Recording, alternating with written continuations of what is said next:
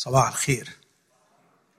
أنا عارف أنكم بترهقوا في المؤتمر لكن أحيي فيكم المثابرة والاجتهاد والتركيز وأثق أن الرب يشبع نفسا مشتهية ويملأ نفسا جائعة خبزا.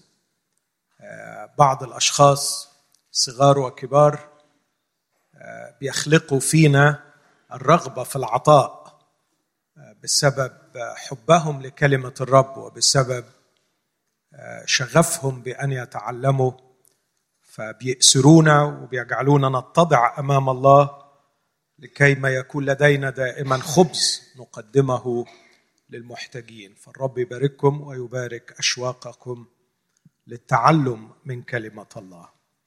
استاذنكم نقف مع بعض ونقرأ بعض الأجزاء.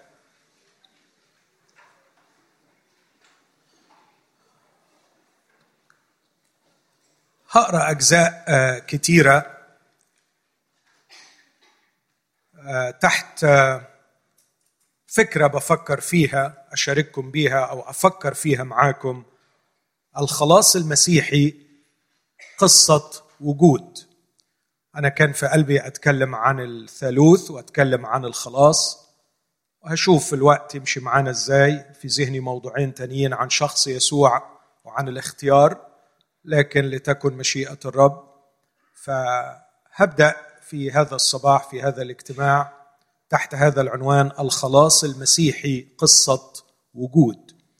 وهقرأ ابتداء من سفر التكوين أصحاح واحد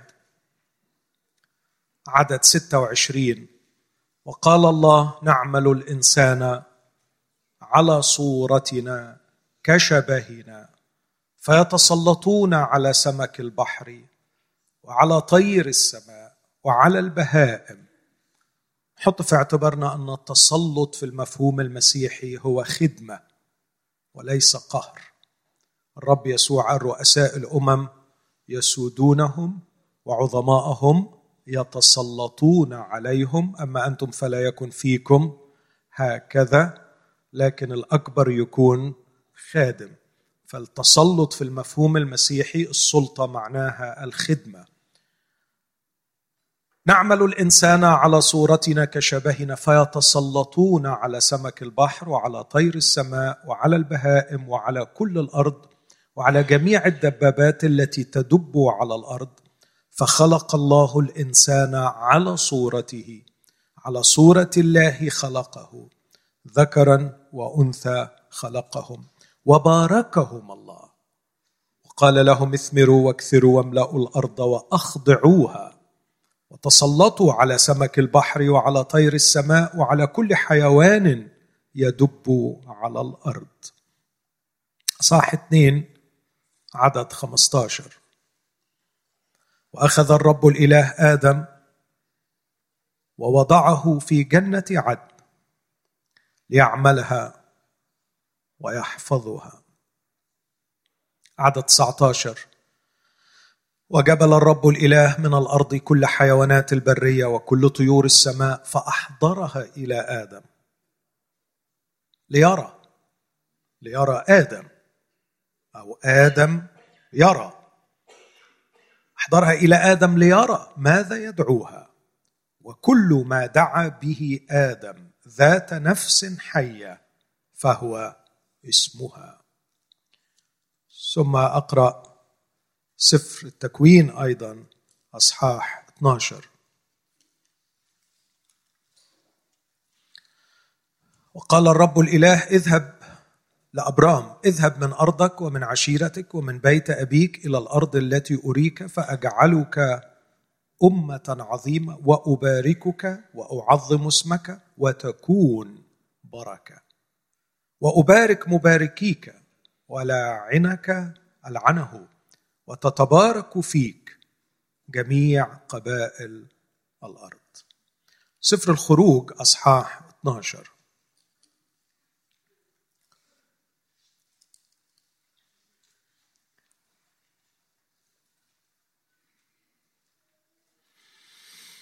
عدد 22 وخذوا باقة زوف واغمسوها في الدم الذي في الطست ومسوا العتبة العليا والقائمتين بالدم الذي في الطست وأنتم لا يخرج أحد منكم من باب بيته حتى الصباح فإن الرب يجتاز ليضرب المصريين فحين يرى الدم على العتبة العليا والقائمتين يعبر الرب عن الباب.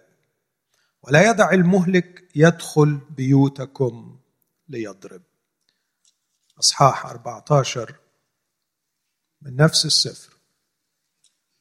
عدد 15 عدد 13 عفوا.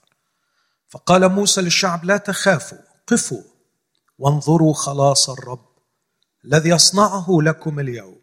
فإنه كما رأيتم المصريين اليوم لا تعودون ترونهم أيضا إلى الأبد. الرب يقاتل عنكم وأنتم تصمتون.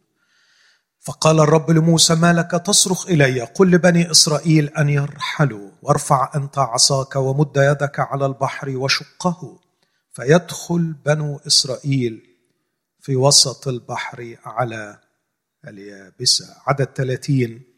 فخلص الرب في ذلك اليوم إسرائيل. من يد المصريين ونظر إسرائيل المصريين أمواتا على شاطئ البحر ورأى إسرائيل الفعل العظيم الذي صنعه الرب بالمصريين فخاف الشعب الرب وآمنوا بالرب وبعبده موسى. صح 15 حينئذ رنم موسى وبنو إسرائيل هذه التسبيحة للرب وقالوا أرنم للرب فإنه قد تعظم. الفرس وراكبه ترحما في البحر. الرب قوتي ونشيدي وقد صار خلاصي.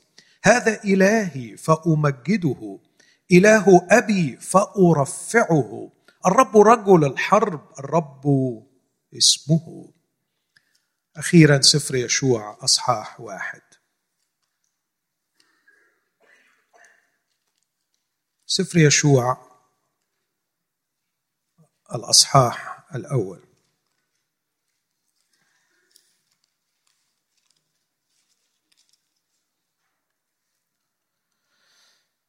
وكان بعد موت موسى عبد الرب أن الرب كلم يشوع بن نون خادم موسى قائلا موسى عبدي قد مات فالآن قم اعبر هذا الأردن أنت وكل هذا الشعب إلى الأرض التي أنا معطيها لهم أي لبني إسرائيل.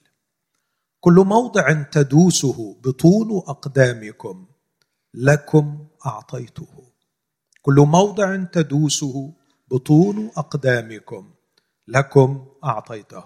كما كلمت موسى من البرية ولبنان هذا إلى النهر الكبير نهر الفرات جميع أرض الحثيين وإلى البحر الكبير نحو مغرب الشمس يكون تخمكم. لا يقف إنسان في وجهك كل أيام حياتك. كما كنت مع موسى أكون معك. لا أهملك ولا أتركك. تشدد وتشجع. لأنك أنت تقسم لهذا الشعب الأرض التي حلفت لآبائهم أن أعطيهم. إنما كن متشددا وتشجع جدا لكي تتحفظ للعمل حسب كل الشريعة التي أمرك بها موسى عبدي. لا تمل عنها يمينا ولا شمالا لكي تفلح حيثما تذهب. لا يفرح لا يبرح سفر هذه الشريعة من فمك بل تلهج فيه نهارا وليلا لكي تتحفظ للعمل حسب كل ما هو مكتوب فيه لأنك حينئذ تصلح طريقك وحينئذ تفلح. أما أمرتك تشدد وتشجع. لا ترهب ولا ترتعب لأن الرب إلهك معك حيثما تذهب. احتملوني أيضا أقرأ من أصحاح ثلاثة. سفر يشوع أصحاح ثلاثة.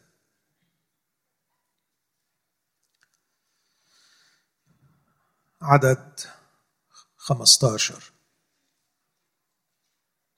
فعند إتيان حامل التابوت إلى الأردن وانغماس ارجل الكهنه حامل التابوت في ضفة المياه والأردن ممتلئ إلى جميع شطوطه كل أيام الحصاد. وقفت المياه المنحدرة من فوق وقامت ندا واحدا بعيدا جدا عن آدام المدينة التي إلى جانب سرطان والمنحدرة إلى بحر العربة بحر الملح انقطعت تماما وعبر الشعب مقابل أريحة فوقف الكهنة حاملوا تابوت عهد الرب على اليابسة في وسط الأردن راسخين وجميع إسرائيل عابرون على اليابسة حتى انتهى جميع الشعب من عبور الأردن. أصح أربعة. وكان لما انتهى جميع الشعب من عبور الأردن أن الرب كلم يشوع قائلا انتخبوا من الشعب اثني عشر رجلا رجلا واحدا من كل سبط وأمروهم قائلين احملوا احملوا من هنا من وسط الأردن. من موقف أرجل الكهنة راسخة اثني عشر حجرا وعبروها معكم وضعوها في المبيت الذي تبيتون فيه الليلة.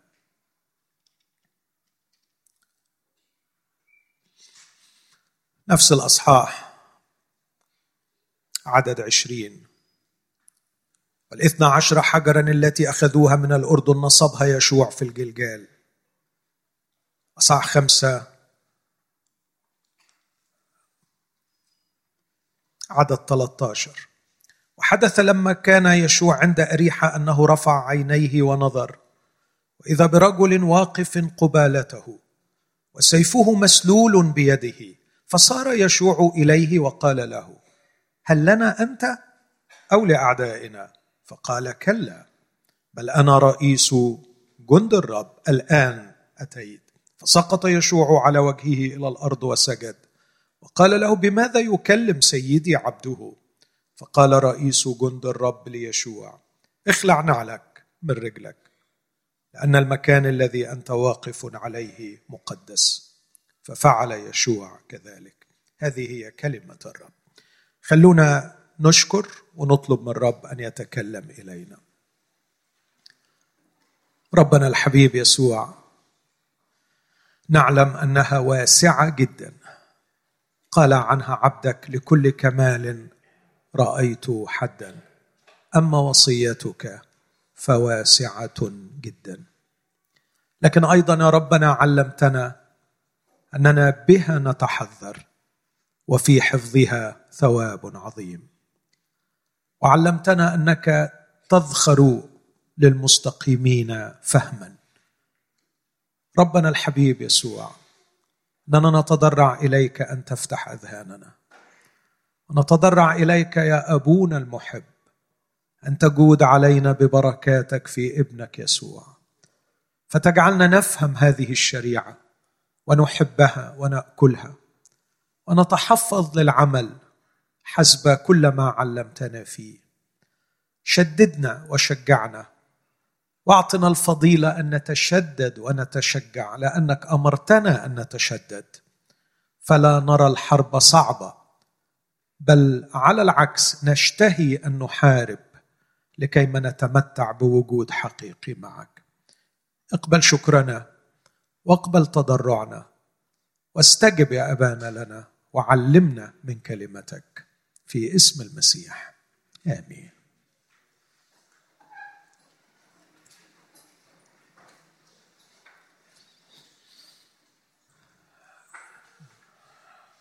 كما ذكرت أحبائي مشغول أفكر معاكم شوية تحت هذا العنوان الخلاص المسيحي قصة وجود.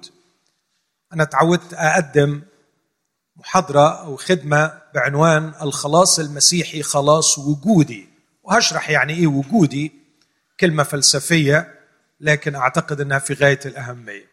لكن المرة دي حابب أعمل سياحة في كلمة الله شوية وأتكلم عن الخلاص المسيحي كقصة وجود. آه هذه هذا العنوان ربما يكون قريبا من ذهن الباحثين عن خلاص بعيدا عن المسيحية. لكن أعشم وأصلي من أجلهم أن يعرفوا أن الخلاص الذي يبحثون عنه الوجود الذي يبحثون عنه هو نفس قصة الخلاص المسيحي. فقصة الخلاص هي قصة وجود. وأبدأ ب يعني سؤال بسيط من خيال. علشان أشرح كلمة وجود لأنه هيبقى الحديث مش مفهوم لو ما كناش نشرح يعني إيه كلمة وجود. عايزكم تتخيلوا واحد شحات. وأنا يعني بشكر ربنا لأجل نعمته في تعاملاته معايا إنه في وقت من الأوقات زي ما أعطاني بالضبط نعمة إني ألتقي بأناس على أعلى مستوى ماديا وعلميا ومراتب ومراكز مختلفة في وقت من الأوقات كان لي صداقة مع شحاتين محطة سيدي جابر. وكانوا بيجوا يحكوا لي مشاكلهم وكانوا يستنوني لما أوصل المحطه وأنا مسافر ويتلموا عليا. وفعلا بالصدق مش عشان ياخدوا مني حاجة لكن لأنه أحيانا كان بيبقى في مشاكل بينهم وبين بعضهم واحيانا بيبقوا محتاجين علاج. فكنت أحاول أصلح ما بين الشحاتين وبعدين كل واحد يرجع يقعد على المنطقة اللي هو بيشحت فيها. وتستغربوا لو قلت لكم مع كامل احترامي وتقديري لعلية القوم لم أجد اختلافا قط. لم أجد اختلافا قط. الصراعات النفسية والفشل العلاقاتي والألم النفسي في القصور. وأنا أعني هذه الكلمة في القصور. لا يختلف قط عن مستوى الألم النفسي. الإنسان هو الإنسان. تغير العلبة من بره لكن يبقى السفيه سفيها ويبقى النبيل نبيلا والأرواح هي هي مجرحة بنفس الجراح وتعاني نفس الألام. ففكرة شحات ولا وزير ولا رجل أعمال عنده الملايين ورجل يجتهد ليحصل قوت يومه لم تصنع فرقا قط في نجاح الإنسان الداخلي. نجاح الإنسان شيء مختلف تماما. عن نجاح الوزير أو العالم أو الفيلسوف أو نجاح الطبيب أو نجاح الشحات. نجاح الإنسان كإنسان شيء يختلف عن النجاح المادي أو النجاح الوظيفي. إذا صدقتني هتستفيد. ما صدقتنيش ما عنديش وقت أقنعك في الخدمة دي عشان ورايا كلام كتير عايز أقوله. لكن عايز أتخيل واحد من أصدقاء الشحاتين المحبوبين دول إن أنا هتخيل بقول له أنت أنت المنطقة بتاعتك فين في المحطة؟ بيقول لي أنا بقف في الإشارة وفعلا يكون واحد منهم بيقف في الإشارة بتاعت المحطة علشان عارفين أنتوا النظام ده يمسح شوية وياخد الحسنة بتاعته. فهقول له أنت بتشتغل من كام لكام؟ فبيقول لي من, من أول من قطر التوربيني عارف الناس جاية على قطر التوربيني؟ من سبعة ونص تلاقيني هنا لغاية مثلا الساعة خمسة ونص. أتخيل أقول له بتعمل كام؟ بتعمل كام في اليوم؟ الحر وفي المطر وفي النوات انت واقف تجتهد علشان تاخد الحسنة بتاعتك. فهتخيل انه يقول لي بعمل 50 جنيه مثلا يعني. 50 جنيه على آخر النهار. بشتغل لي 8 9 ساعات. لاحظوا هو قال إيه؟ بشتغل. فأنا أقول له لا مؤاخذة تصحيح صغير. انت مش بتشتغل انت تشحت هيقول لي لا. لا لا حضرتك. أنا متأكد إنه هيقول لي كده. لا أنا مش بشحت أنا بشتغل أقول له طب إيه رأيك أنا عندي عرض ليك ما تشحتش اقعد في بيتكم وتعالى لي كل يوم الساعة خمسة الميعاد اللي أنت بتخلص فيه وخد ال 50 جنيه دي. إيه رأيك في العرض؟ بس بشرط تقعد في البيت طول اليوم ما تخرجش. إيه ده كلكم كده موافقين؟ آه فعلا هيرفض العرض يقول لي لا يا باشا أنا عايز أشتغل. أنا عايز أشتغل. الفكرة دي بتقول أن الإنسان يبحث عن الوجود يبحث عن العمل العمل الذي يحقق له وجود. كونه غلط واختزل الوجود لأكل العيش دي مش مشكلة الشحات لوحده دي مشكلة ملايين متعلمين. اختزلوا قصة الوجود إني أشتغل علشان آكل عيش. بس القصة في بدايتها ما كانش الشغل علشان أكل العيش. واضح؟ ما كانش الشغل علشان أكل العيش. لما وضعه في جنة عدن أوصاه أن يعملها وأن يحفظها. وأعطاه هذا السلطان. وجميل جدا المنظر. أنا مش متخيل لو حد نجح يعمل فيلم عن الموضوع ده معرفش يعمله إزاي. يعني أتمنى حد يبدع ويعمل فيلم إنه الرب الإله القدير هو بنفسه يدعو جميع المخلوقات. هو اللي بنفسه اللي بيدعوها وبيدعوها للباشا للملك لآدم. الرب يدعوها ويقربها إليه علشان هو يعمل إيه؟ ها؟ يدعوها بأسماء. وكل ما دعا به آدم. نفسا حية فهو اسمها. ما أعرفش خدت قد إيه وقت. أعتقد أن الرب كان يحترم المحدودية البشرية ويحترم الزمن البشري. فلم تكن الأمور على قياس الزمن عند الله لكن القياس عند آدم.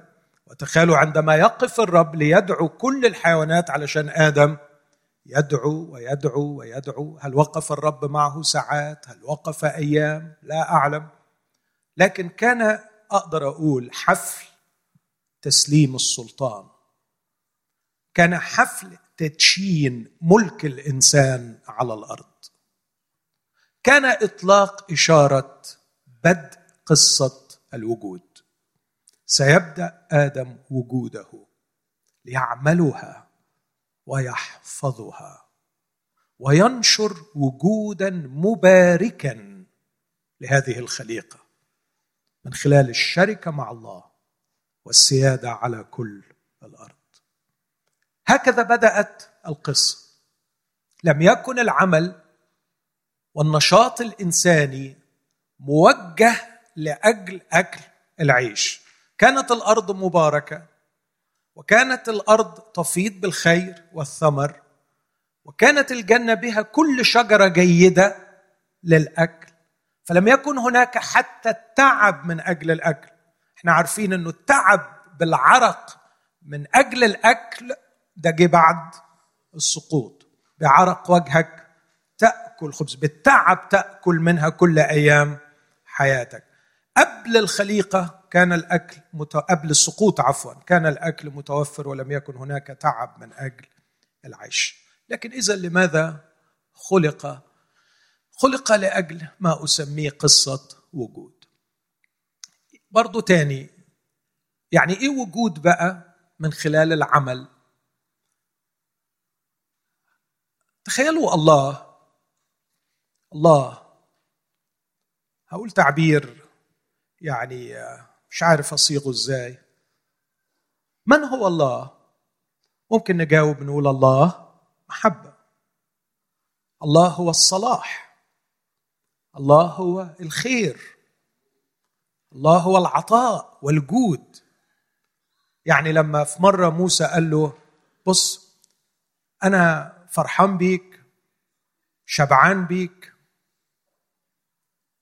متأثر إنك استجبت لطلبتي وقلت لي وجهي يسير فأريحك وإنك مش هتحرمني من حضورك. بعد ما قال له هبعت معاك ملاك قال له الملاك ما يلزمنيش. أنا مش قضيتي عناية وحراسة. أنا عندي رغبة أعمق في حضورك الإلهي معنا. بس ناقصني حاجة تاني. ده كل ده مش مكفيك يا موسى؟ آه. أرني مجدك. أنا عايز أشوف مجدك. رد عليه الرب وقال له أجيز كل جودتي. واو. كل صلاحي. هنا يمكن لقيت التعبير. تخيلوا لو صلاح الله اتكب على الأرض. الله غير المحدود. صلاحه قد إيه؟ وشكله إيه صلاح الله ده؟ حاول تتخيل كده إنك أنت فجأة اتكب عليك جردل صلاح تخيل عليك إنك اتغمرت بالصلاح الصلاح الإلهي. تخيل.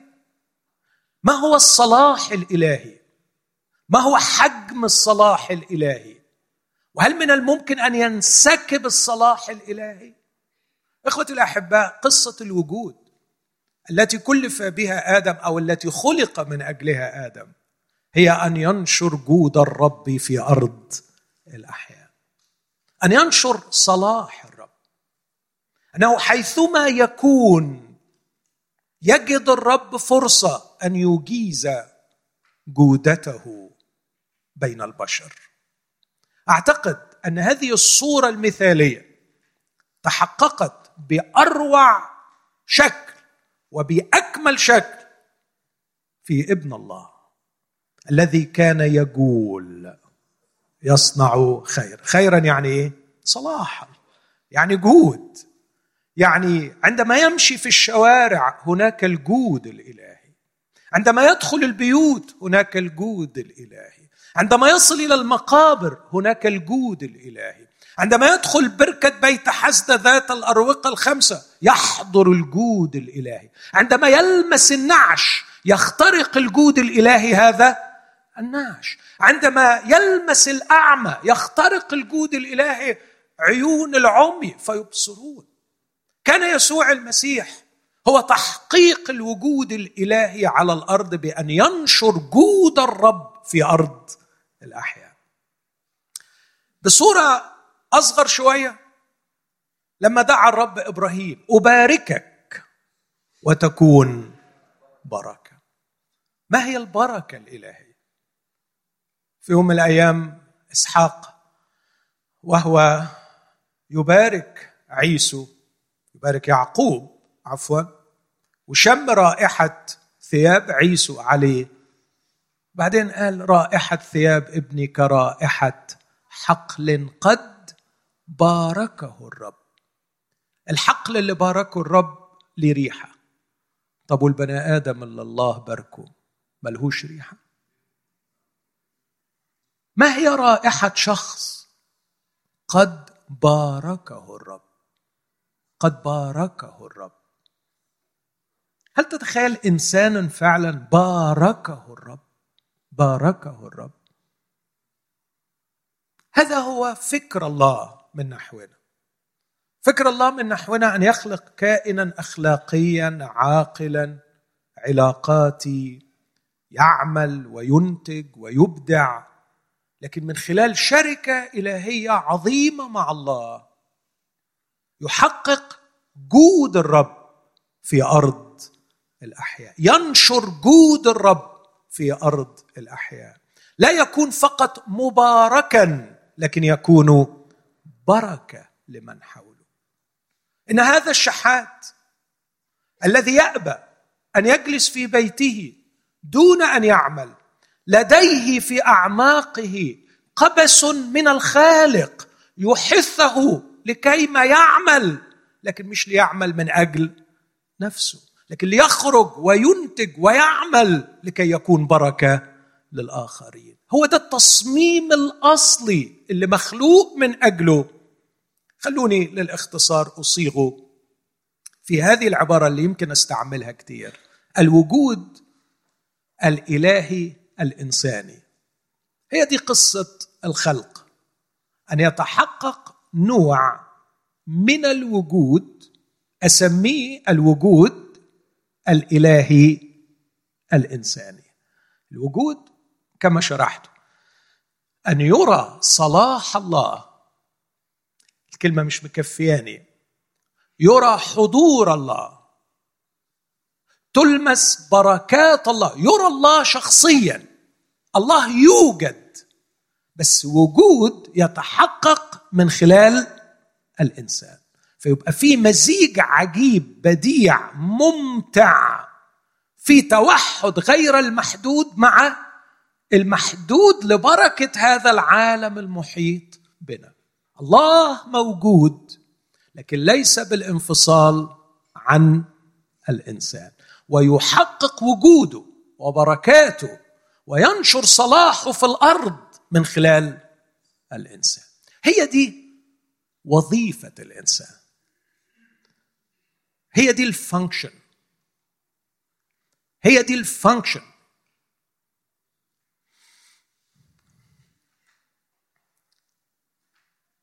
الفلسفة مقسومة لأنواع كتير قوي. بس تقدر تحط كل الأنواع في جانب والفلسفة الوجودية في جانب آخر.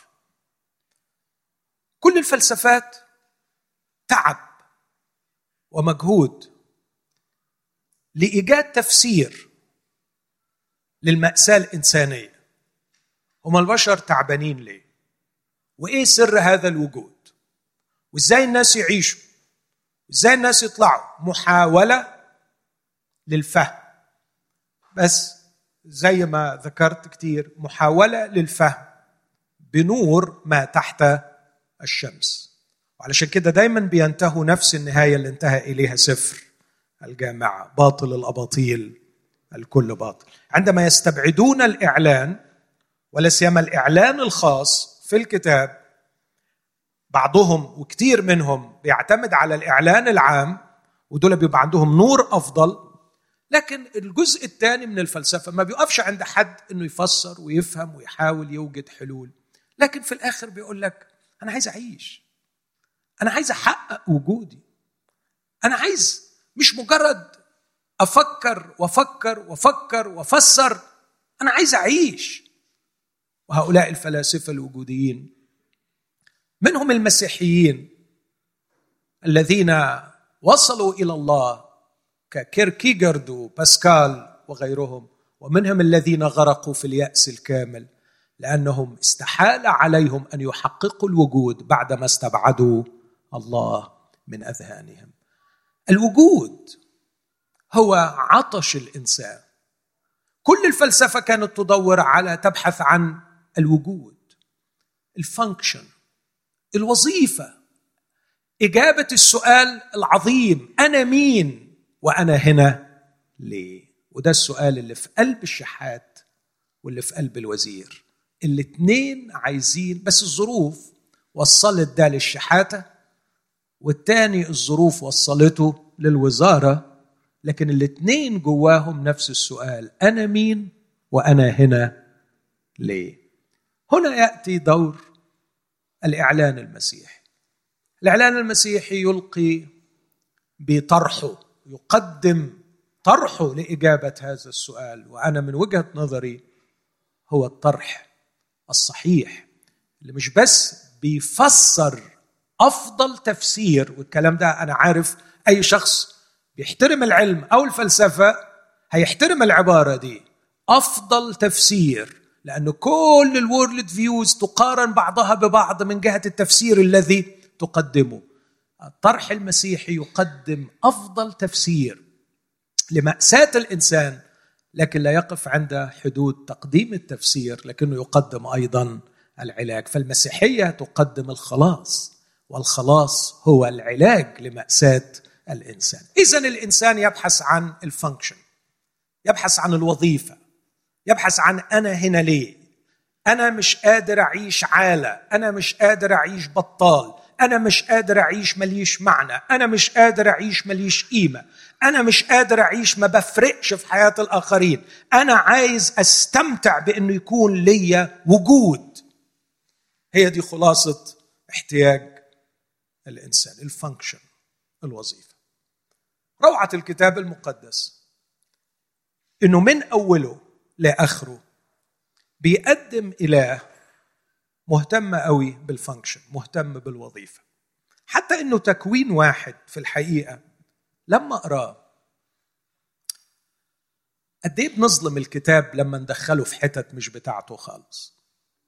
بعض بيقرأ تكوين واحد علشان يدرس الفلك وعلشان يدرس يعني أبعاد فلكية و... و... وأشياء جيولوجية. الكتاب المقدس ملوش دعوة بالقصة دي خالص. لكن الكتاب المقدس من البداية مكتوب علشان يقول لنا مين هو الله.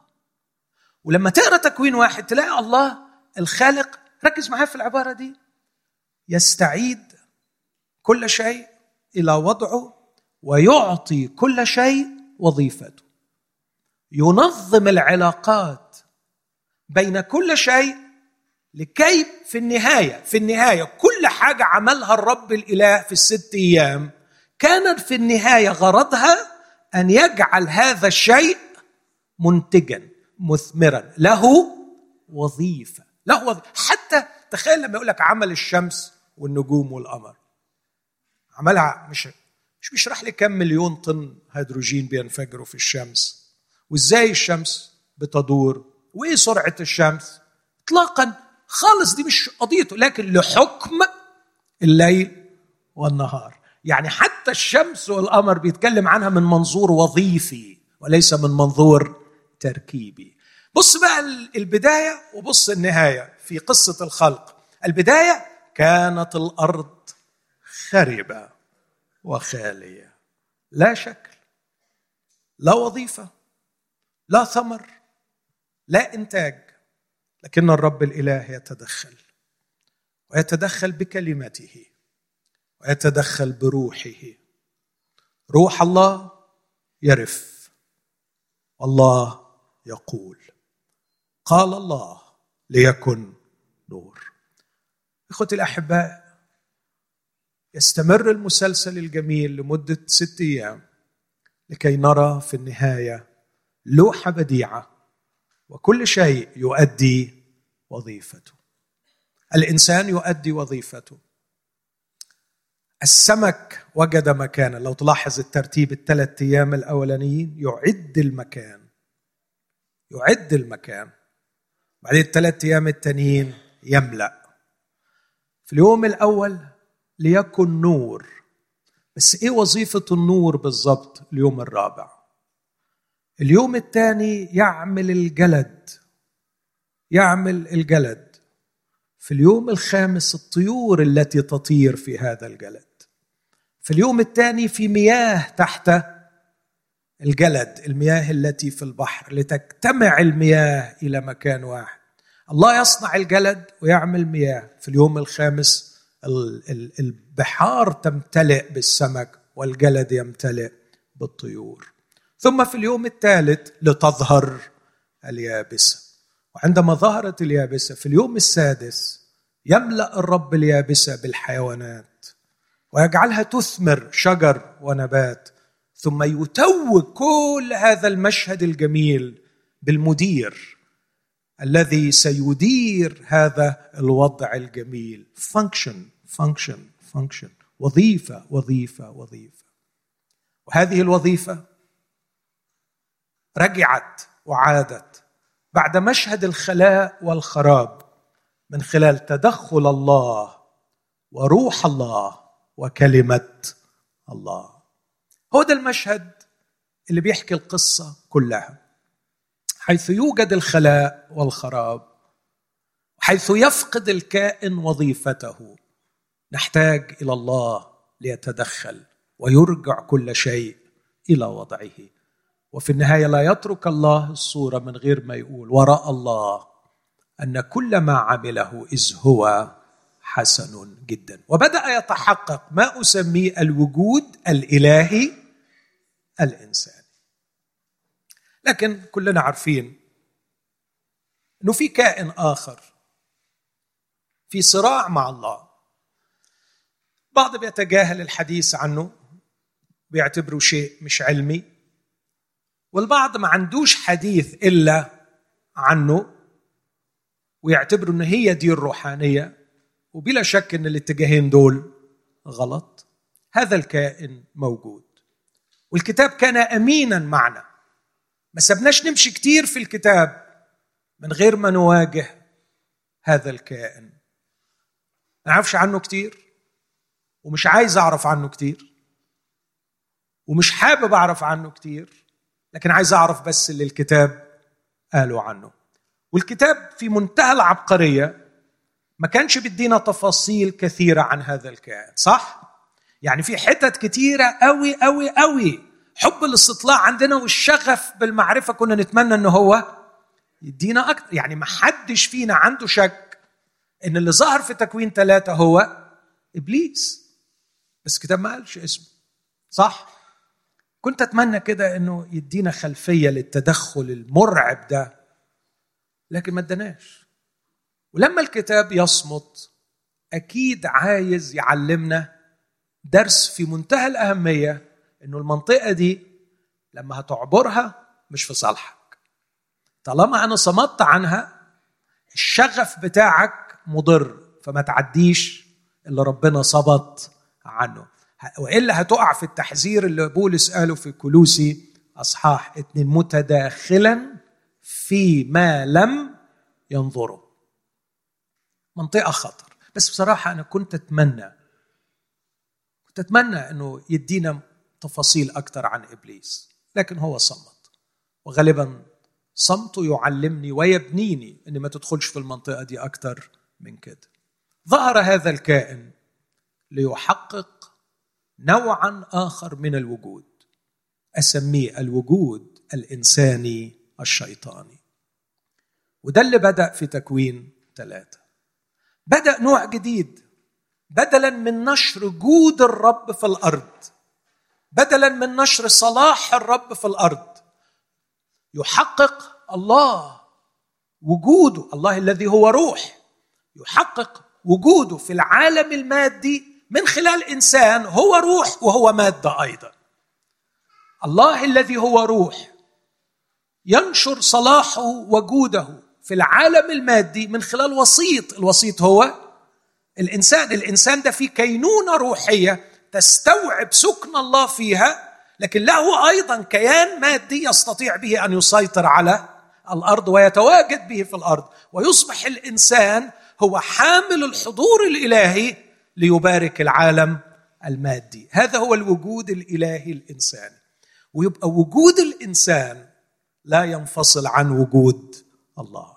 وإلى اليوم حيث يوجد انفصال بين وجود الإنسان ووجود الله لا يوجد إلا اليأس الكامل والفشل والفوضى والظلام.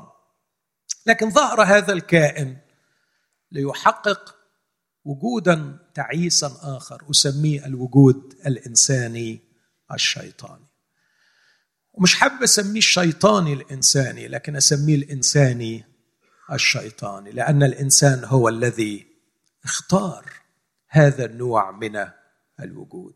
الوجود الإلهي الإنساني الله هو الذي اختار أن يحقق وجوده من خلال الإنسان. لكن للأسف الشديد الإنسان اختار أن يحقق وجوده وجوده الشخصي بالاستقلال عن الله يعرف الخير والشر ويمارس حريته بالاستقلال عن الله. فصار وجوده للأسف وجود إنساني شيطاني. العبارة دي فكر فيها. وارمي نظرك لبعيد على كل الواقع المحيط. أو اسمع الأخبار أو شوف الجرايد. إيه اللي هتطالعك بيه الواقع أو الأخبار. وجود إنساني شيطاني. الأرض امتلأت من الكذب والأرض امتلأت من القتل. وده مش من النهارده ولا من امبارح. لا ده من تكوين ثلاثة. بقي فيه كذب وفي تكوين أربعة بقي فيه قتل. ومن ساعتها من ساعة ما بدأ تدشين هذا النوع الجديد من الوجود وجود إنساني شيطاني امتلأت الأرض من الكذب وامتلأت الأرض من القتل. بص كده على فساد العلاقات. في تكوين ثلاثة بين آدم ومراته. يا فرق شاسع بين تكوين اثنين آدم ومراته وتكوين ثلاثة آدم ومراته. تكوين اثنين رومانس حب آه، شعر أغاني اتحاد ارتباط وضع بديع. بص كده لما يتفرج عليها هذه لحم من لحمي وعظم من عظامي. هذه تدعى امرأة لأنها من امرئ أخذت. لذلك يترك الرجل أباه وأمه ويلتصق بامرأته. ويكونان جسدا واحدا. إيه ده؟ ده الوجود الإلهي الانساني اللي شرحته امبارح انعكاس انعكاس للطبيعة الإلهية. أهو بدأت تتحقق على الأرض بص بيحبها قد إيه. بص بيلتصق بيها إزاي؟ بص بيهبها نفسه وتهبها نفسها والاثنين يبقوا ليس بعد اثنين بل واحد. بركة. وتخيلوا أولاد يجوا في هذا الجو. بص تكوين ثلاثة بعدها بعده سطور على فكرة مش كتير.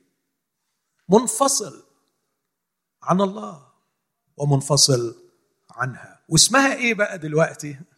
اسمها المرأة التي جعلتها معي.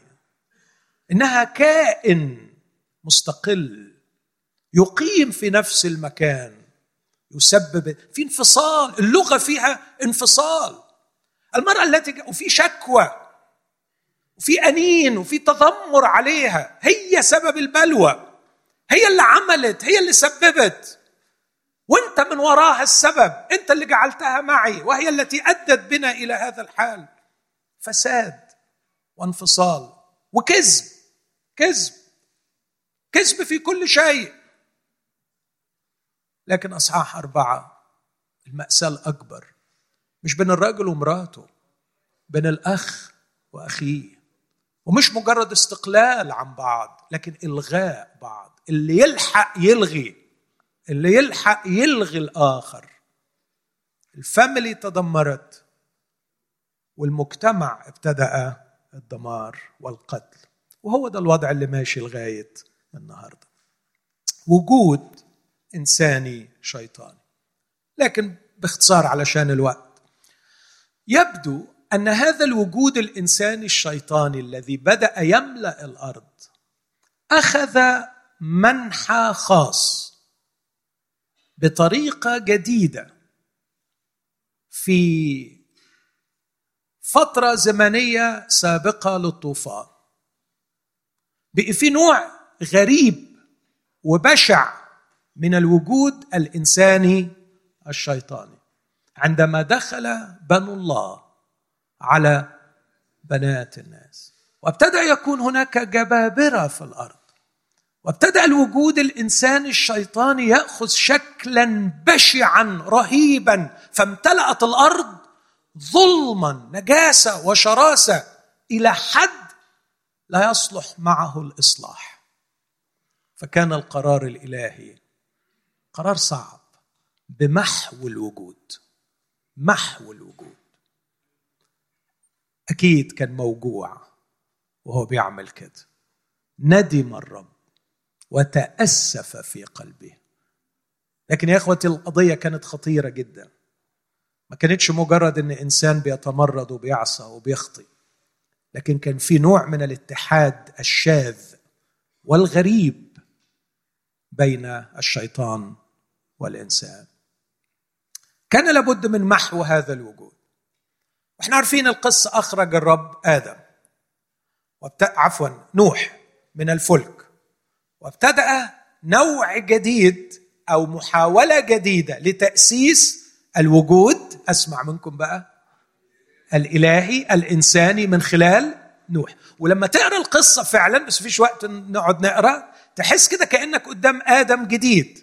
فطلعوا وباركوا وقال له اثمروا واكثروا واملأوا الأرض وباركه الرب وابتدى العلاقة من جديد وقصد الرب أن يحضر وأن يبارك من خلال نوح. لكن للأسف بسرعة أيضا بدأت قصة الفشل ووصلنا لتكوين 11 وتاني أقول يبدو أنه قد صار هناك نوعا جديدا من الوجود الشيطاني أو الوجود الإنساني الشيطاني. عندما بنوا برج ولم يكن هذا البناء يعني عفوي أو عايز أقول حسن النية لكن يبدو أنه كان مرتبط بعبادة الشياطين. كان مرتبطا بشيء شرير وراء هذا العالم المنظور. اختراق جديد من العالم المنظور للعالم غير المنظور. ربما في تكوين ستة اختراق العالم غير المنظور للعالم المنظور. في تكوين 11 اختراق العالم المنظور. هم اللي بيدوروا على العالم الغير منظور ليتواصلوا مع الأرواح الشريرة ليتواصلوا مع الشياطين. وتدخل الله مرة أخرى. لكن لا ليمحو هذا الوجود لكن ليشتت الجهود. فيوقف هذا العمل. كان سبق ووعد إنه لن يعود يلعن مرة أخرى ولن يعود يمحو ولن يعود يبيد الوجود. لكن آه، بلبل ألسنتهم. وقبل ما يبلبل يقول هذه العبارة هذا ابتداءهم بالعمل. لا يمتنع عليهم كل ما ينوون أن يفعلوا. الإنسان قادر على التواصل مع الأرواح الشريرة وأن يحقق وجودا انسانيا شيطانيا مرعبا على الأرض. لذلك كان لابد أن يتدخل الرب ويمنع هذا العمل المرعب بأنه بلبل الألسن. هذا ما تعرضه القصة المسيحية عن قصة الوجود. بس بعديها مباشرة زي ما في المرة الأولى بعد الطوفان فرز نوحا وحفظ نوحا ثامنا كارزا للبر. المرة دي دعا مين؟ في تكوين 12 مباشرة دعا إبراهيم. ولما دعا إبراهيم جدد هذا الوعد للحضور الإلهي الإنساني إني أباركك. لاحظ أول واحد اتبارك من الله مباشرة كان آدم وبعدين نوح وبعدين بيبارك إبراهيم. يبارك إبراهيم ويقول له أباركك وتكون بركة. وارتحل أبرام وعاش إبرام. وعاش إبرام ولو حبيت أختار كلمة هي عنوان حياة إبرام لا أجد أروع من وصف الكتاب ودعي خليل الله. تمتع بالحاجتين اللي هم كانوا في قلب الرب من ناحية آدم. الشركة والطاعة. كان آدم يسمع صوت الرب عند هبوب ريح النهار. كان الرب يزور آدم. على الأقل عندنا تفاصيل أول زيارة. أول زيارة لما زاروا علشان يخليه يدعو الحيوانات بإيه؟ ها؟ بأسماء. مش كده؟ وأكيد كانت زيارة رائعة. في شركة في ود. وكان الرب ينتظر من آدم طاعة له. مع إبراهيم نرى الأمرين أيضا. نرى الشركة ونرى الطاعة. بالإيمان إبراهيم لما دعي أطاع. وكان الرب يزور أبرام. والكتاب ادانا تفاصيل أكثر من زيارة من الرب لأبرام. زيارة في تكوين 15 زيارة طويلة. والزياره في تكوين 18 زيارة عظيمة ملموسة حسية في تواصل في وجود الهي انساني وعندما تحقق الوجود الالهي الانساني في حياة إبراهيم تحققت البركة. أباركك وتكون بركة. كنت أتمنى انه يبقى عندنا تفاصيل أكثر عن إبراهيم لكن الكتاب كان بيمر بسرعة لأنه عايز يوصل لقصد الظهور واضح إن أنا مطول أهو مش قادر عايز عايز ألم بسرعة لكن آه كنت أتمنى لكن في عبارة في النص كده تقول إنه الوجود الإلهي الإنساني كان ملموس حتى من الحثيين. لو تفتكروا لما راح يدفن سارة وقال لهم ادوني ملك قبر بينكم الحسين قالوا له اسمع أيها السيد أنت رئيس من الله. يا الله غير منظور. وأنتم ما شفتوهوش وهو ما اتكلمش مع أي حد فيكم. وأنتم ما عندكمش كتاب بيتكلم عن الله. ممكن تقولوا لي عرفتوا الله. من خلال مين؟ يقولوا الهيكل ده. الراجل ده هيكل. الراجل ده حامل للحضور الإلهي. أنت رئيس من الله بيننا. إحنا عندنا أخبار قديمة عن هذا الكائن العظيم المبارك الذي يعطينا من السماء خيرات أزمنة مثمرة الذي يملأ قلوبنا طعاما وسرورا. هذا الإله نبع الخير. رأيناه فيك. أنت بركة بيننا. في أفضل قبورنا. ادفن ميتك. لكن يبدو أن الله كان له بعد أعظم في اختيار إبراهيم أنه في نسلك.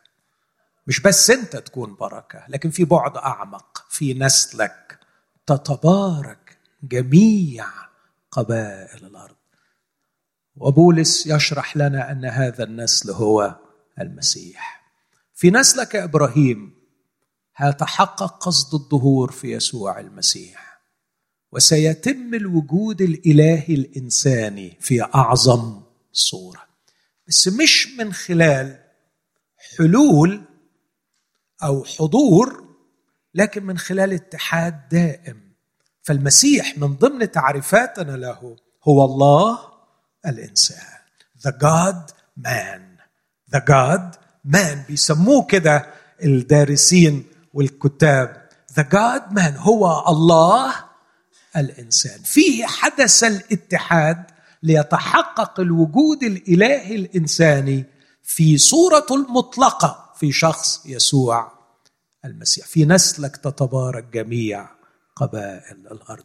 وكان هناك مشهد إنجاز لي أن أقول مع يعني تحفظ بس للتوضيح. مشهد مسرحي بديع. بقول مسرحي لأنه في النهاية لم يتم حرفيا ذبح إسحاق لكن كان يريد أن يوصل قصة. حاشا لله إنه يطلب من إبراهيم إنه يذبح ابنه ويكون قاصد لكن كان عايز يوصل أن الحضور الالهي الإنساني أو الوجود الالهي الإنساني سيتم وتتبارك كل قبائل الأرض من خلال صليب يسوع المسيح عندما يبذل الآب ابنه على الصليب. كانت هذه هي المقدمة لكن أنا عايز أنقل بسرعة وأكمل أنا باقي لي قد إيه وقت يا ناصف؟ خمس دقائق 15 15 دقيقة. أوكي. طيب. القصة مشيت مع إسرائيل. أفوت يعقوب عشان لو دخلت فيه بطول فأفوت يعقوب. وأوصل لبني إسرائيل. وأعتقد أنه قصة خلاص بني إسرائيل جوهرية جدا جدا جدا للي عايز يطلع على القصة المسيحية. لو أنت ما عندكش فكرة عن ما هي المسيحية اللي أنا قلته ده كله مقدمة. حاول تفكر فيه وتعرف إن القصة المسيحية هي قصة بحث عن إجابة هذا السؤال. مين أنا ولماذا أنا هنا؟ وهي قصة تحقيق للإنسان على الأرض نوع من الوجود بنسميه الوجود الإلهي الإنساني. من خلال اتحاد بين الإنسان والله. بس لو خدت الأصحاحات الأولى كلها اللي أنا شرحتها دي مقدمة لازم تحط في اعتبارك إنك مش هتفهم القصة المسيحية بعمق من غير ما تفهم قصة خلاص بني إسرائيل. هذه القصة آه بها كم من التفاصيل الجوهرية جدا اللي تدينا نور من جهة القصة. عندما خسرنا الوجود الإلهي الإنساني وبدأنا نعيش مأساة الوجود الإنساني الشيطاني احتجنا لما يسميه الكتاب المقدس وتسميه المسيحية إلى الخلاص. فلما تفكر في الخلاص فكر فيه من المنطلق ده. خلاص من إيه؟ خلاص من إيه؟ الحقيقة اختزال مرعب مرعب. بكرهه لما يختزل الخلاص المسيحي لمجرد اني ما اروحش الجحيم وأروح السماء. وهنا تمشي زي ما تمشي. لا احتاجنا الخلاص المسيحي. عندما خسرنا أسمى شيء مين إحنا؟ وإحنا هنا ليه؟ ورايحين على فين؟ ونعيش إزاي؟ كل الأسئلة المهمة في الحياة. أنا مين كإنسان؟ لا يمكن تعريف من هو الإنسان بالانفصال عن الله. لا يمكن معرفة رسالة الإنسان على الأرض بالانفصال عن الله. لا يمكن وضع أي قوانين أخلاقية عشان أعرف إزاي أعيش بالانفصال عن الله. لا يمكن أعرف أي مآل للإنسان ديستني مصير للإنسان بالانفصال عن الله. يبقى الأربع أسئلة المهمين دول. أنا مين؟ وأنا هنا ليه؟ وإزاي أعيش؟ ورايح على فين؟ دول أهم أربع أسئلة مستحيل إجابتهم إذا استبعدت الله. لما خسرت الوجود الإلهي الإنساني وسقطت صريعا لوجود إنساني شيطاني. ومش عارف أخلص منه. لا عارف أرجع القديم ولا عارف أطلع من اللي أنا فيه. احتجت للخلاص. وهذه هي قصة المسيحية. تمت في شخص الرب يسوع المسيح المخلص اللي ينقذنا اولا من الوجود الإنساني الشيطاني واللي يحقق لينا الوجود الإلهي الإنساني. من خلال موته وقيامته. بس قبل ما يموت ويقوم قدم لنا النموذج الرائع للوجود الإلهي الإنساني. اتفرج عليه. اتفرج عليه وهو عنده 12 سنة. اتفرج عليه ثلاث سنين يقول ويصنع خيرا. اتفرج عليه في المحاكمات. اتفرج عليه في الصلب. اتفرج عليه قرب الكاميرا منه واتفرج عليه وشوف الوجود الإلهي الإنساني. هل في إنسان بالشكل ده؟ كان يسوع المسيح في أعظم محنة له في أعظم محنة له. إيديه متسمرة رجليه متسمرة. إكليل شوك على راسه. كل جزء في جلده بينزف. كان في حالة من الإنهاك والدمار التام للجسد وكان مباركا كل من حوله. كان مباركا كل من حوله. فكر كده. فكر في اللي حوالين الصليب. فكر في الكلام اللي نطق بيه. كان حبيبي وسيدي مشبوحا مسمرا لكنه لم يكف عن أن يكون مباركا. بركة. بركة. كم واحد اتبارك منه وهو في الوضع ده؟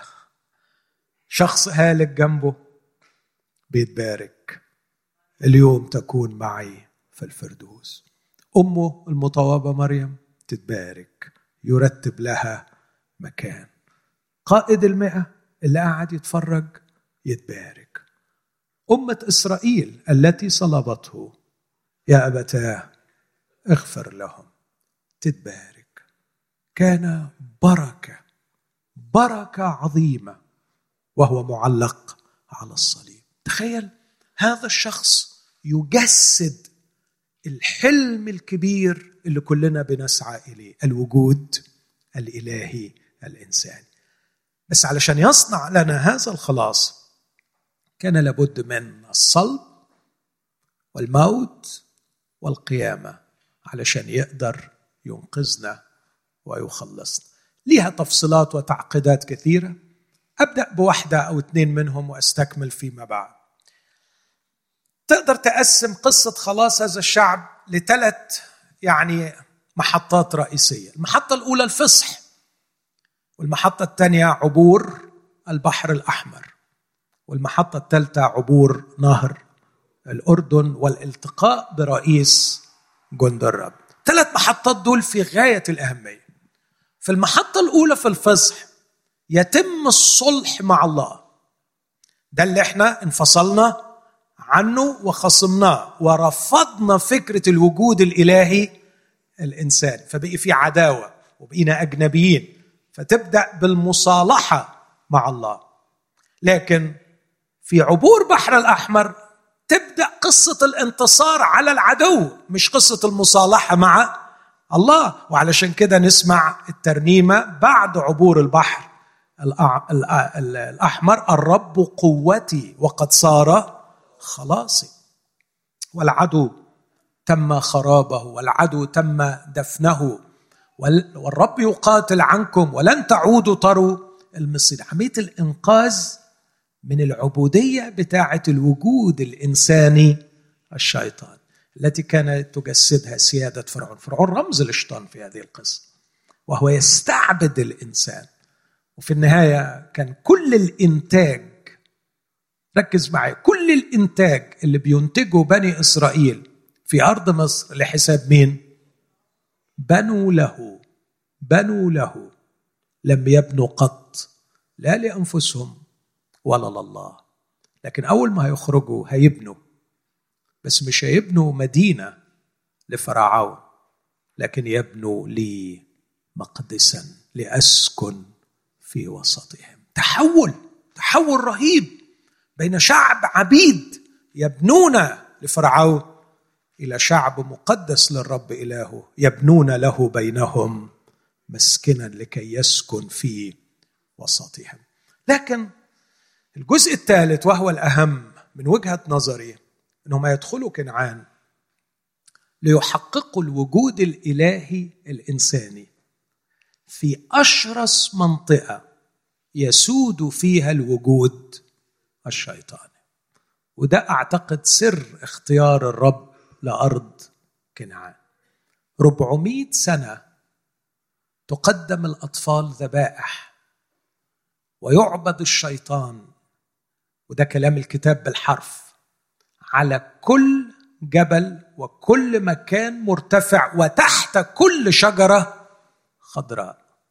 هناك زنا وهناك ذبح وعبادة للشيطان من خلال تقديم الأطفال ذبائح فكان هذا المكان أقدر أقول هو أكثر بقعة على وجه الأرض تحقق فيها الوجود الشيطاني الإلهي. متأسف متأسف. الوجود الشيطاني الإنساني. حاول تتخيل تدخل الله أيام نوح. كان في وجود شيطاني إنساني مرعب. وتدخل الله أيام البرج. كانت هناك محاولة لوجود شيطاني إنساني جديد مرعب. وكانت المرة الثالثة دي كان اوريدي الوجود الشيطاني الإنساني. أنا أعتقد إن لو أتيحت لك الفرصة أن تتجول في شوارع كنعان في الوقت ده كنت هتحس بإيه.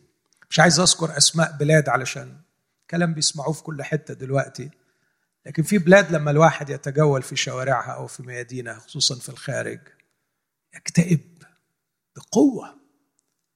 في أماكن معينة لا أستطيع أن أخدم فيها دون صوم وصلاة. لشعوري بأن الشيطان يتحرك في شوارعها حيث عبادة الشيطان في صورها المختلفة. تخيل بقى إنك رحت كنعان وبتشوف الأطفال بتتذبح تحت كل شجرة خضراء وبتشوف النجاسة والزنا كعبادة. كان الوجود الشيطاني الإنساني في أقصى صوره في هذا المكان. وكان لابد من القضاء. لكن ليس القضاء بالطوفان ولا القضاء بالبلبلة لكن استخدم الرب من حققوا المفروض الوجود الإلهي الإنساني إن هم اللي بإيدهم يلغوا هذا الوجود ويحققوا الوجود الإلهي الإنساني في أرض كنعان. تستغربوا من الاسم اللي اختاره لها الرب إن دي تكون أرض عمانوئيل ده اسمها في سفر إشعياء. يبقى اسمها أرض عمانوئيل. وإحنا عارفين إن عمانوئيل معناها الله معنا وكأنه الأرض دي يريد الرب أن يحقق فيها البركة. وفعلا كان ناوي إنه يباركها. بركة غير عادية تفيض لبنا وعسلا. أرض يسكن فيها الرب. أرض ما تتعبش فيها لا تتعب فيها لكن أرض يسقيها الرب إلهك من مطر السماء. أرض تحفر من جبالها حديد ونحاس. أرض تفيض بالخير. ليه؟ علشان إيه؟ هي المسألة جغرافيا؟ لا مش جغرافيا. على فكرة من جهة الجغرافيا في أراضي كتير أحسن منها لكنها أرض ستستمتع بالحضور الإلهي الإنساني. بس الناس اللي هيحققوا هذا الحضور الإلهي الإنساني في أرض كنعان لازم يكون عندهم نية الحرب. ده مش هيحصل بدون حرب. أنتوا تعبتوا. أمركم لله يعني ما عنديش. هقرأ لك بس كده مرور آه، سريع جدا لأني عايز أوصل لنقطة مهمة عملية. بص عملية المصالحة في قصة الفصح. دي المحطة الأولى في الثلاث محطات. عدد 22 الأعداد اللي قريناها من خروج 12 خذوا باقة زوفه واغمسوها في الدم الذي في الطست. ومسوا العتبة العليا والقائمتين بالدم الذي في الطست. وأنتم لا يخرج أحد منكم من باب بيته حتى الصباح. فإن الرب يجتاز ليضرب المصريين فحين يرى الدم على العتبة العليا والقائمتين. يعبر الرب. كلمة يعبر هنا بصخ. وبصخ معناها فرد جناحيه ليحمي. أرجوك اقراها قراية صحيحة وعلى مسؤوليتي اكتبها في كتابك لو عايز. كلمة يعبر الرب عن الباب مش معناها يعدي ويسيب الباب لكن معناها يفرد جناحيه على الباب. والكمالة تبين. ولا يدع المهلك يدخل بيوتكم ليضرب. يبقى إذا في الليلة دي الرب بيجتاز في أرض مصر وماشي وراه مين؟ المهلك. كل ما يوصل لبيت مرشوش بالدم الرب يفرد جناحاته على البيت. فالمهلك ياخد بعضه ويمشي يعدي من بعيد. لا يدع المهلك يدخل ليضرب. الدم مسفوك. الدم اتذبح عفوا الخروف اتذبح والدم سفك. وذبحه كل جمهور جماعة إسرائيل بين العشائين. وبعدين يجي واحد في البيوت المسكينة اللي هم عايشين فيها. لأنه كانت بيوت أكيد عشش من طين. ينبت عليها زوفة فياخد شوية زوفة من النابت على الحائط. نبات كده عشوائي بيطلع. يعني مش مطلوب منك تتكلف كتير ولا مطلوب منك تجيب قماش فخم. لكن لم من على الزوفة من على الحيطة زوفة. واغمس في الدم وحط على القائمتين والعتبة العليا. وهيعدي الرب وهيشوف ثقتك في الدم يشوف ثقتك في الذبيحة وفي قول الرب. الرب هيفرد جناحيه.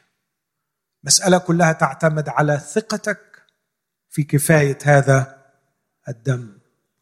والرب وعد أرى الدم وأعبر عنكم. ولا يدع المهلك يدخل. دي قصة الخلاص المسيحي. كيف تتم المصالحة مع الله من المنظور المسيحي؟ ليس عليك أن تسافر بعيدا وليس عليك أن تعمل كثيرا.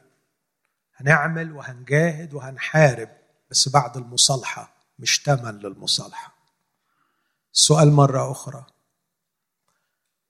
من المنظور المسيحي. كيف تتصالح مع الله؟ مش مطلوب منك تسافر بعيد. تروح مكان معين أو تعمل أعمال كتير لغاية ما يوصل رصيدك لنقطة معينة. أو تظل مهددا باستمرار لا تضمن المصالحة. لكن الخلاص المسيحي معد. المصالحة معدة. وما عليك إلا أن تمد يدك وتأخذ. الدم سفك الذبيحة ذبحت. والله وعد أرى الدم وأعبر عنكم. إذا وضعت ثقتك في هذا الشخص الذي ذبح المسيح واحتميت فيه كمصالح لك مع الله القصة المسيحية بتدي ضمان ووعد. أرى الدم وأعبر لكن بعد ما تخلص هذا الخلاص وده أول جانب منه الخلاص من الخصومة مع الله الخلاص من خسران الوجود الإلهي الإنساني وتبدأ ترتبط ب أنت ناقصك مصيبة تاني أنت قدامك مصيبة تاني بس أنا قلت أنا قلت علشان أوصل للوجود الإلهي الإنساني أنا محتاج للدم. لكن بعد كده في مصيبة تاني اللي هي الوجود الشيطاني الإنساني. ودي بقى عايزة معجزة كبيرة قوي. دي فعلا عايزة معجزة. دي عايزة آية. دي عايزة تدخل معجزي أنا ما أقدرش عليه. مين يفكك من إبليس؟ وأنت معاشره ليك سنين.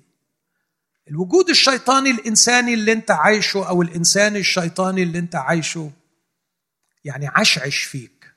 محتاجين معجزة. قصة عبور البحر الأحمر بتقول إن في قوة فوق طبيعية تتدخل لكي تنقذ من فرعون. وده اللي حصل. وده اللي هيعمله الرب معاك. هيخليك تختبر موت وقيامة المسيح. المسيح مات والمسيح أيضا قام المسيح دخل للصراع مع إبليس مع أجناد الشر الروحية في السماويات وفي الصليب جرد الرياسات والسلاطين أشهرهم جهارا ظافرا بهم. الرب يسوع وعد التلاميذ وقال لهم رأيت الشيطان ساقطا مثل البرق. رب يسوع وهو رايح للصليب قال الآن يطرح رئيس هذا العالم خارجا إيه معنى الكلام ده؟ أنا مش فاهم كل أبعاده حقيقي. لكن أقدر أقول إنه في نصرة عظيمة قد تمت. ماذا فعل المسيح في الشيطان؟ ما الذي تم هناك؟ لا أستطيع أن أعرف كل الأبعاد. الموضوع أغرب وأبعد من فهمي. لكن أعرف إنه على الأقل وضع أساس حريتي وخلاصي من هذا الارتباط الشرير بهذا الكائن المجرم. وبناء عليه أرنم في كلوسي واحد شاكرين الآب الذي أهلنا لشركة ميراث القديسين في النور الذي أنقذنا من سلطان الظلمة ونقلنا إلى ملكوت ابن محبتي. موت وقيامة المسيح ما تاخدهاش ببساطة كده لكن دي كانت هدية الله للبشرية. لا تعطى إلا هذه الآية آية يونان النبي. المسيح سيموت وسيقوم. وبقيامة المسيح دك حصون الشيطان واستطاع أن يقطع هذا الارتباط القوي بين الإنسان والشيطان بحيث إن كل من يطلب الرب كل من يدعو باسم الرب يخلص ويستطيع أن يتحرر. لكن علشان مش يطلع يقعد في البرية. مش علشان يتفك ويعبر البحر الأحمر ويغني ترنيمة الخلاص. اتصالحت مع الله واتفكيت من الشيطان وأقعد بعد كده أندب حظي في البرية. لكن علشان أدخل كنعان. بس كنعان هيستقبلك على مشارفها رئيس جند الرب. وهتسأله سؤال أنت ليا ولا العدوي؟ يقول لك لا ليك ولا لعدوك. أنا رئيس جند الرب الآن أتيت. رئيس جند الرب مين جند الرب؟ أعتقد إنه في هذه الحالة كل من يجند نفسه لحساب الرب بقي من جند الرب. وبني إسرائيل لما تصالحوا مع الرب في خروج 12 اتسموا في آخر الأصحاح مرتين أجناد الرب. يعني تحولوا من عبيد فرعون إلى أجناد الرب. يعني هيعملوا الوجود الإلهي الإنساني مع الرب. فأنا رئيس جند الرب. هتبدأ فعلا تشتغل لحساب الرب في أرض كنعان وتبقى كاره الوجود الإنساني الشيطاني وتنأى بنفسك عن الاشتراك فيه وترفضه وتحاول أن تحقق الوجود الإلهي الإنساني في كل بقعة تحل فيها أنا معك. أنا رئيس جند الرب. أنا هبقى رئيسك وهستخدمك. لما تفكر بالطريقة دي مش هسيب شبر في كنعان على الأقل في حدود الحتة اللي أنا ساكن فيها. يبقى فيها وجود إنساني شيطاني. أنا عايز أحقق فيها وجود إلهي. إنسان. ادخلوا. وكل ما تلاقوا مسبح اعملوا فيه إيه؟ اهدموه. والسارية اقطعوها كل نصب لإبليس هاجموه أعتقد إن بولس كان رهيب. كان فعلا جندي صالح ليسوع المسيح. كان يدخل الأراضي يطلع من السفينة وهو بيبدأ الشغل وهو في المركب. في السجن شغال في الشوارع شغال في المجامع شغال في أريوس باغوس شغال. تعمل إيه يا بولس؟ يقول أسلحة محاربتنا ليست جسدية بل قادرة بالله على هدم حصول. هادمين ظنونا وكل علو يرتفع ضد معرفة الله ومستأثرين كل فكر لطاعة المسيح. هعيش. هعيش لحسابه. هعيش أحقق وجوده. هعيش أهدم أي وجود يقاوم وجوده. بس للأسف بني إسرائيل ما فهموش كده بني إسرائيل فهموا إنهم هيدخلوا كنعان علشان خاطر حاجة واحدة. ربنا يعوضهم عن ذل السنين اللي قضوها في البرية واللي قضوها في مصر. هو فعلا كان في تعويض؟ آه كان في تعويض. بس مش هو ده الغرض. وهو في راحة في كنعان؟ آه في راحة. بس راحة مرتبطة بالحرب. لكن للأسف بني إسرائيل أول ما دخلوا نطوا على البيوت وعلى الكروم وعلى الحقول وسكنوا وزرعوا وغرسوا واستمتعوا ونسيوا القضية الأساسية أن يطردوا الكنعانيين. اقرأ سفر القضاة تقرأ قصة فشل ذريع لم يطرد لم يطرد لم يطرد تتكرر في الأصحاح الأول ست مرات وتتكرر القصة بعد كده. لم يطرد بنو إسرائيل لم يطرد بنو إسرائيل. ليه لم يطردوا؟ لأن قضية الله ما عادتش تشغلهم. مش المسألة الله ووجوده في أرض كنعان ورغبته أن تكون أرض عمانوئيل ورغبته أن يحقق حضوره بالبركة هنا لكن كان كل قصدهم يرتاحوا. بعدين ليه وجع القلب يعني؟ ممكن تقول لي ليه وجع القلب يا حضرة الخادم يشوع؟ ليه يعني؟ مش الحمد لله مش دخلنا؟ مش امتلكنا؟ مش قسمنا. طب ما نقعد في أراضينا مرتاحين. وبعدين ممكن نقعد نسبح على فكرة الرب اللي ادانا الأرض. ونكرمه كمان ونقرأ شريعته ونتبسط بيه. حلو. بس الرب دخلكم كنعان مش علشان بس تستمتعوا بيها لكن علشان تحققوا حضوره وتمحوا هذا الحضور الشيطاني الإنساني الموجود فيها. فشل شعب إسرائيل في كنعان كان فشلا ذريعا. لما تمشي في بقية القصة في اسفار الملوك الاثنين ملوك الأول والثاني وأخبار الأيام الأول والثاني على آخرهم تلاقي إن وضع أرض كنعان عاد بالضبط للأيام اللي قبل ما يدخلها شعب إسرائيل. يا وتحقق للأسف مش الوجود الإلهي الإنساني لكن الوجود الانساني الشيطاني بقيادة ملك إسرائيل فأحاز عبر ابنه في النار ومنسى عبر بنيه في النار وابتدت المأساة تحدث مرة أخرى. والقصة تكتمل. جاء يسوع المسيح وصالحنا مع الله وأنقذنا اليوم من الشيطان. وأعتقد أنه قصد الظهور اللي علينا أن نفهمه أن الكنيسة تعد الآن لتحقق هذا الوجود الإلهي الإنساني. مش في أرض كنعان ولا في أرض مصر ولا في العالم كله لكن عن قريب في السماوات الجديدة والأرض الجديدة الكنيسة مع المسيح ستحقق البركة والوجود الإلهي الإنساني في كل الكون في كل الكون. الأرض والسماء السماوات الجديدة والأرض الجديدة. يسكن فيها البر وتمتلئ بالبركة. إزاي؟ من خلال حضور الرب في كنيسته.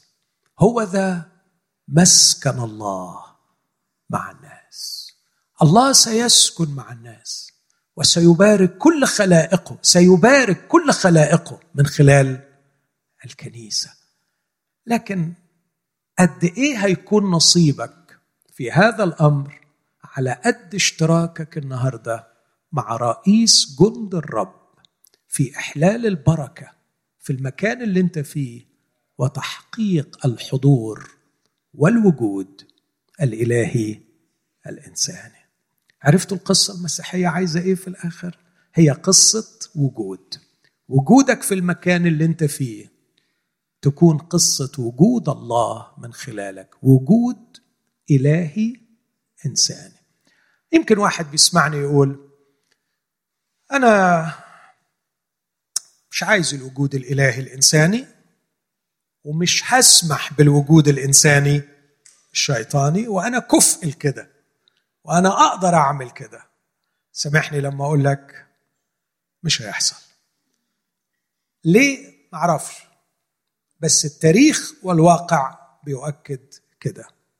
حيث لا يوجد وجود إلهي إنساني لا يبقى لك إلا الوجود الإنساني الشيطاني. أعرف إنه ربما دع دون رغبة منك لكن للأسف إبليس له من الإمكانيات التي تجعله يسيطر عليك لأنك تعيش يا صديقي بدون حماية إلهية.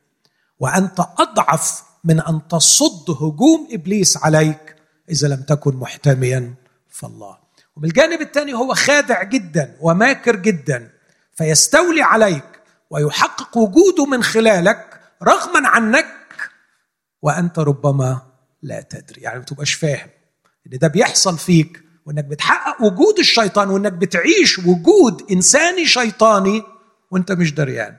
وإبليس هيقدر يعمل كده.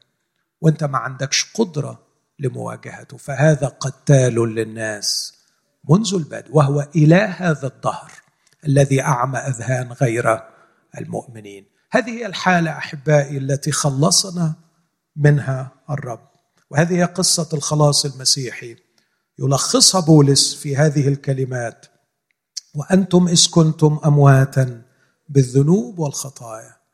أنتم اللي كنتم بتعيشوا حسب ظهر هذا العالم حسب رئيس سلطان الهوى الروح الذي يعمل الآن في أبناء المعصية لكن الله الذي هو غني في الرحمة من أجل محبته الكثيرة التي أحبنا به ونحن أموات في الخطايا أحيانا مع المسيح أقامنا معه وأجلسنا معه في السماويات لنحقق هذا الحضور. كيف مخلوقين في المسيح يسوع؟